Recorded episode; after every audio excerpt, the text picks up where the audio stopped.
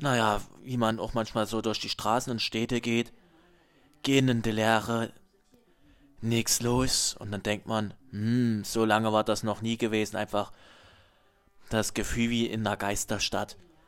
Eben halt nicht prickelnd, aber es entschleunigt verdammt, da kommt man da wirklich richtig, richtig runter, wo man da denkt, meine Fresse, hättest du das nicht mal früher machen können? Weil das tut auch mal gut runterzukommen, Leute. Gönnt euch den Moment einfach mal runterzukommen, abzuschalten. Und einfach euch, macht euch keinen Stress. Es tut euch einfach nicht gut, es schadet bloß eurer Gesundheit. Weil ich hab schon ein paar Mal damit Alarmzeichen von meinem Körper gemerkt und das dann ernst genommen. Seitdem ist das Problem weg. Also nehmt eure Warnzeichen von Körper ernst. Es könnte auch gefährlich sein für eure Gesundheit.